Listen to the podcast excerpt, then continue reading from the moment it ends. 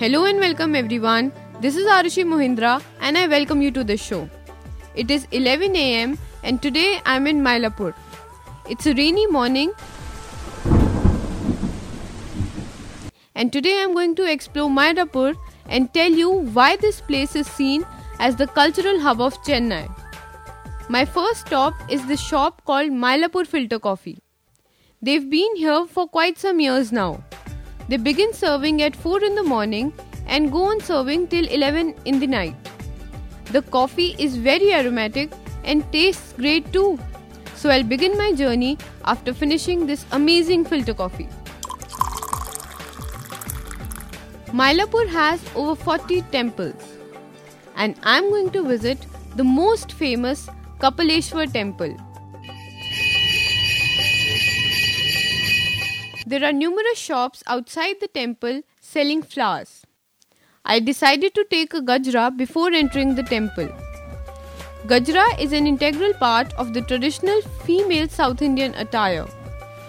Women wear it on their hair on festive as well as routine days. The temple is closed between 1 and 4 pm. I entered the temple paddling through the water that had accumulated in front of the temple due to rain.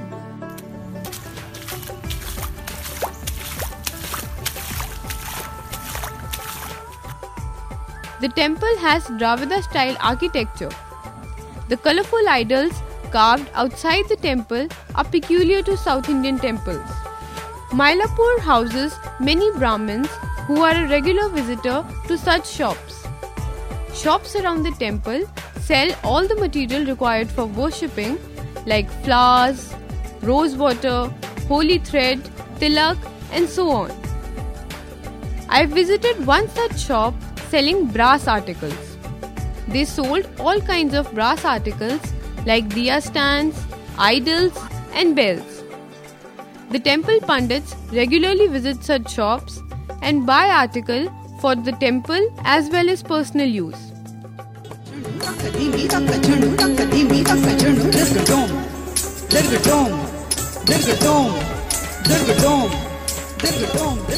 Dance and music are an integral part of the South Indian culture.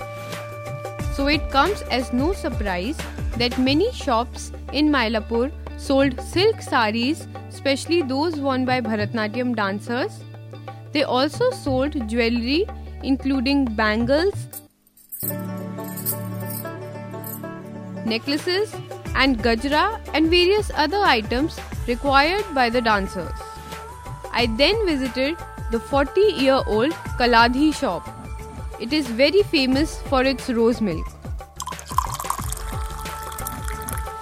People enjoy the bright pink drink and have it almost every day. Yeah, my friend, my colleague said that this is running really 40 years and it's very good for 20 rupees less cost comparing with other shops. So I came and with this delicious rose milk, my journey comes to an end.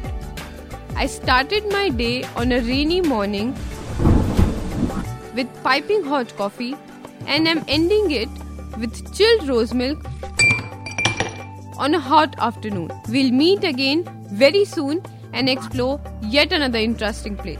Till then, this is me Arushi signing off. Cheers to Mylapore.